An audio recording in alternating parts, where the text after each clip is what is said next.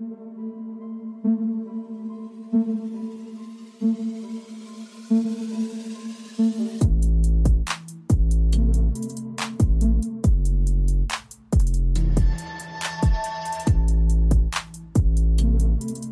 up, everyone? Welcome to the podcast. I'm your host, Isaiah Copon.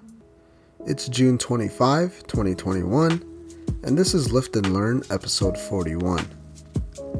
In this episode, I'll be talking about how stress could lead to gaining weight and what you can do about tight hips. Before that, though, I'll talk a bit about what I've been up to lately, and that might include fitness related topics, and it might not. If you want to follow me, your host, on Instagram, it's isaiah.copon, and you can also check out my website, isaiahcopon.com. The podcast is on Instagram at Lift and Learn Podcast, on Twitter at Lift and Learn Pod, and also on Facebook. You can just search Lift and Learn Podcast. With that being said, let's get into it. Alright, so the finals are almost set in the NHL. I guess by this time next week we'll already be a few games into the Stanley Cup finals, and oh my god, the Montreal Canadiens are headed to the finals. But first, let me talk about that Tampa Bay series for a sec. The series was tied 2 to 2, and then the Lightning are playing at home for game 5. Stamkos scored 45 seconds into the game, and it was just all downhill from there for the Islanders. When it was 3 0 for the Lightning, they pulled their goalie, Semyon Varlamov, and put Sorokin in. Well, that didn't work out for them, and they ended up losing the game 8 to nothing. 8. 8 0. Wow. After that, they went back to New York, and that game six was a classic to watch. To summarize that one, Tampa was up two to nothing, and it looked like it was over. But then the Islanders came back to tie it up in regulation, and then they scored pretty quick in overtime. It was just about a minute into overtime, I think. So, game seven for that one will be tonight, actually, Friday. And Montreal, just wow. Going into game five, the series was also tied two to two, and then Montreal just whooped Vegas in that game four to one. And last night was game six, and Montreal actually pulled off the win in dramatic fashion, winning in overtime. I actually can't believe that they're going to the final. That's pretty incredible, to be honest. So we'll see if Carey Price can, well, carry the team to four more victories but I really do not want to see them win. And on to NBA. The Brooklyn Nets versus Milwaukee Bucks game 7 was last weekend. Oh my god, that seems so far away now at this point, but that one was so close. Uh, another instant classic. It was a back and forth battle, but in the end, the Milwaukee Bucks actually did end up winning. So the game was back and forth, and again, Kevin Durant played the whole game. They were down two with eight seconds left, I think. And then Kevin Durant hit this nasty, nasty turnaround jumper to end the, oh, sorry, to tie the game. And then he sent it to overtime. And then near the end of overtime again, Kevin Durant tried to tie it with basically the same move, but that time it didn't work out ended up being an air ball, but probably due to the fatigue, since, like I said, Kevin Durant played the whole game 53 minutes in that one. Man, I'm really surprised the Nets lost, but the injuries got to them, man. James Harden didn't look right, even though he played the last two or three games, and Kyrie Irving ended up missing the rest of the series after he injured his ankle. So now the Bucks are headed to the next round and they advance to play Atlanta in the Eastern Finals. Who really thought the Hawks would make it this far? Atlanta is a pretty young team right now and they've actually made it farther with Trae Young as their star or their centerpiece, whatever, than they've ever gotten with the legend Dominique Wilkins. And he's also made it farther than Luka Doncic ever has in the playoffs, which is pretty crazy. And let's talk about that game seven between Atlanta and Philadelphia for a bit because someone was getting clowned all week. The game was close, like all Game 7 should be, but the biggest play of the game was when Philly was down by a few points in the fourth quarter and Ben Simmons had a wide open dunk attempt, and then he passed the ball to Thybulle, who ended up getting fouled on a layup attempt. He made one of those free throws, but man, Ben Simmons had the dunk right there and he passed the ball. And like Joel Embiid said, that was the turning point. They had a chance to get within striking distance and they just couldn't because Ben Simmons is too scared to shoot now. What makes it even worse is that Ben Simmons broke Shaq's record, Shaquille O'Neal. You might have heard of him. He uh, Ben Simmons actually broke his record for a playoff run with the lowest free throw percentage during this playoffs run. You know it's bad when you're a worse free throw shooter than Shaq. I mean, He's known for missing free throws when he's not destroying rims or breaking backboards. I don't know what's in store for the future of Ben Simmons' career, but he's got a lot of work to do this summer when it comes to developing a jump shot of some sort because it seems like he's gotten worse since his rookie year, which says a lot. So the Atlanta versus Bucks series that started Wednesday night, so that means game 2 is tonight. But that game one was actually pretty close the whole way through. I actually watched the whole thing. And Trae Young absolutely went off that game. He had this crossover on Jrue Holiday, and the man did a shimmy. It's the Eastern Conference Finals, and he had enough time to take a breath, do a shoulder shake, and then nail a three. And I think a few minutes later, or actually maybe it was before that, he had this alley oop pass off the backboard, off the glass to John Collins, which was also just nasty. Atlanta ended up winning game one, so we'll see how the rest of the series plays out. Just imagine saying in a few weeks that your 2021 NBA champions are the Atlanta Hawks. It just does not sound right, but hey, anything's possible. And Phoenix, uh, the other series, Phoenix is up against the Clippers in the series. The Clippers finally won a game in the series last night after Phoenix had won their last nine playoff games, I believe, going back to the Lakers series a few weeks ago. They're on a roll. And DeAndre Ayton has absolutely destroying them inside. I think he's shooting over 70% from the field this playoff, so that's crazy. He even had that game winner at the end of game two where they just inbounded him the ball. They just inbounded it to him and he basically just dunked it with less than a second left to win the game.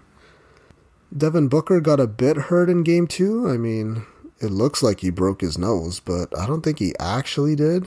But man, it looked messed up after uh, Patrick Beverley inadvertently headbutted him. And in game three, he was actually wearing a mask. And I think that's enough about sports this week. Jeez, a lot is going on.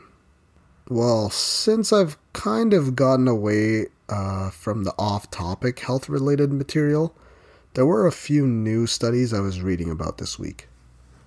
I read a bit about the anti inflammatory properties or effects from omega 3 fatty acids, like the fish or the supplements, and how they could actually help reduce depression. Yep, that's what the studies are saying, backing up the claims. So, reading into the study, it did mention that the levels of EPA and DHA, which are found in oily fish, but the levels that they did use in the study to help reduce depression, they said it most likely cannot be achieved with dietary consumption of oily fish, meaning that you will have to actually supplement with a fish oil supplement with the right doses. This lines up with another study that I was reading more than a month ago that actually said that inflammation could actually be a core feature of depression. And we already knew this before, and this is just more evidence, really. Diving into the depression topic, there was even a 20 year study that finished recently that showed that childhood depression leads to a higher chance of adult anxiety, worse health, less financial and educational achievement, and even increased criminality. Again, we kinda already knew this, this is just more evidence backing what we already know. There was some good news with this study though, and that's if you seek help to address these mental health problems, then you'll reduce your chances of developing something like anxiety when you're older. I mean, that's what they're there for, so it's good to see that it actually does help and has helped many people combat these issues. And with most things, when it comes to improving your health, diet and exercise are going to be king. Topic 1 How stress can lead to weight gain. This is actually something that a lot of people don't know about. I think that's because when you think of stress, you just think about what it does at a surface level kind of thing people may say that stress doesn't lead to gaining weight directly because it's all about calories in versus calories out when it comes to your weight. And that's true, but stress could also be a pretty big factor when it comes to a bunch of negative health problems, and gaining unwanted body fat is just one of the things that could happen. The thing is, if you're stressed out and actually stressed out, this could lead to an increase in cortisol in your body, this increase in cortisol leads to higher insulin levels. Your blood sugar will drop, and that might mean that you crave more of these sugary foods or fatty foods. That could also mean an increase in highly processed food consumption. Basically, this means that the increase in cortisol levels could actually cause you to eat more.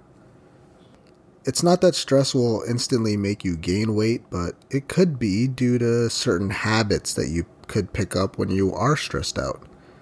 And like I said, that could mean eating junk food or highly processed food more often.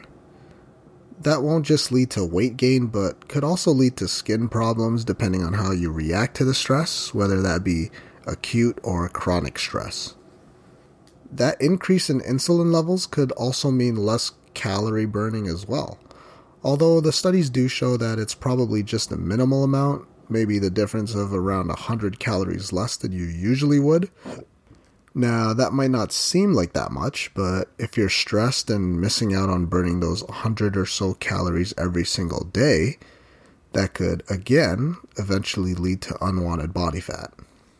When it comes to other habits that could happen when you're stressed out, so now we know that eating worse could be one of the habits that you pick up, and that could lead to an increase in weight gain.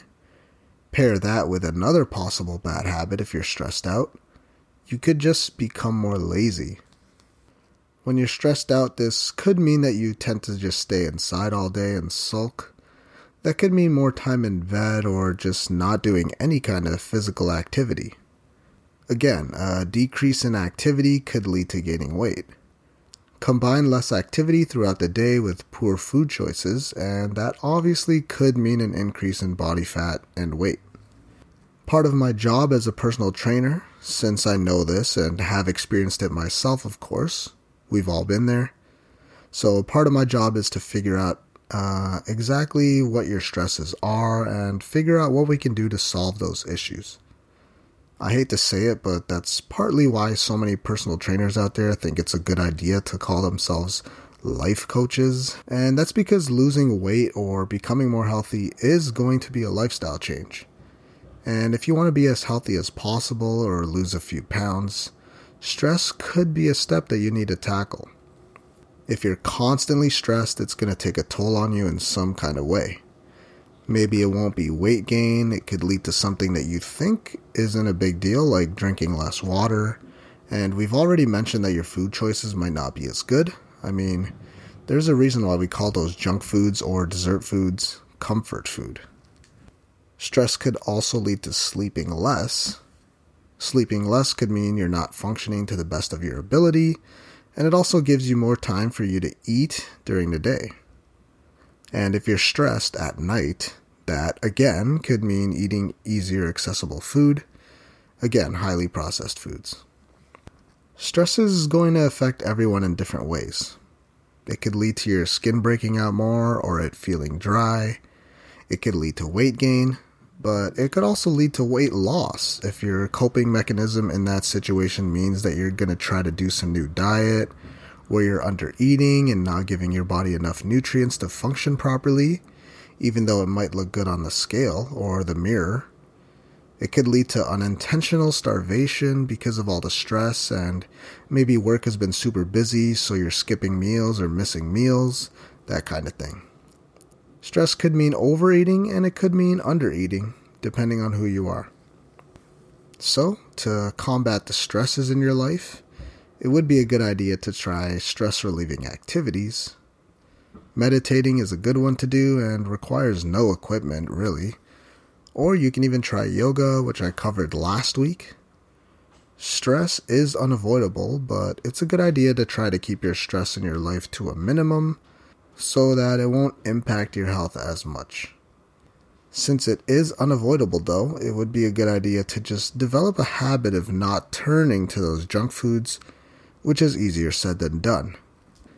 If that's difficult with your food choices at home, then try to limit the amount of bad food choices you have at home and have more healthy options around you instead, like fruits and vegetables. Or maybe an even smaller step would be to just choose processed foods that aren't so high in calories and sugars. Like if your snack of choice is usually 500 or 600 calories, try cutting it down to 300 calories and then work on that for a while before reducing it further or substituting. Those smaller steps will be great and will add up to a lot of progress over time.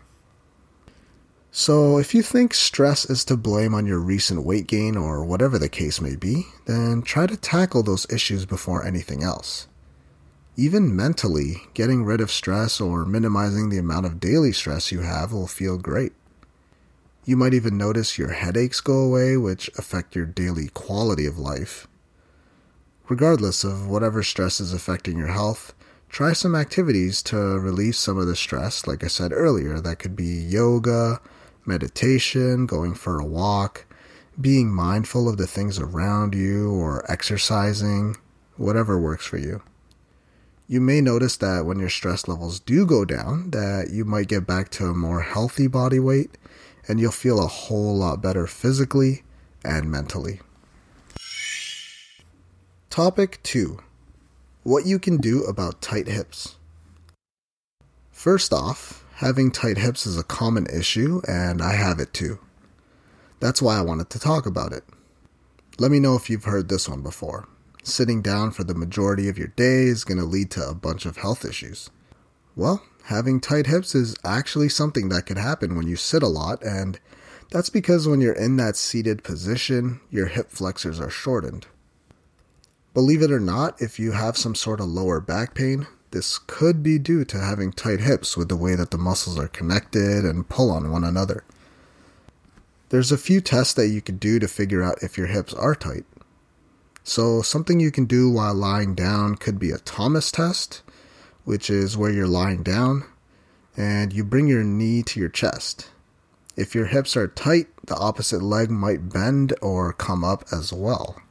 You can look that one on up on uh, YouTube if you need to. Another one you can do while lying down is to just bring one leg straight up into the air. If you can't go at least 70% of the way to straight up in the air, then chances are you have tight hamstrings, which could lead to that hip tightness. And that one is a test that's difficult for me to do. I struggle getting my legs up because my hamstrings are actually not very flexible or mobile.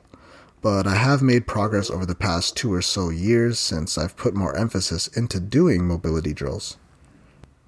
Remember that any kind of prolonged inactivity could cause inflammation anywhere in the body as well. It's not just in the hips or your lower back.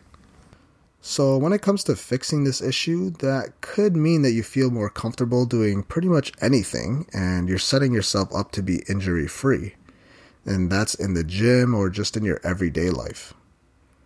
Remember that you're only as strong as your weakest link.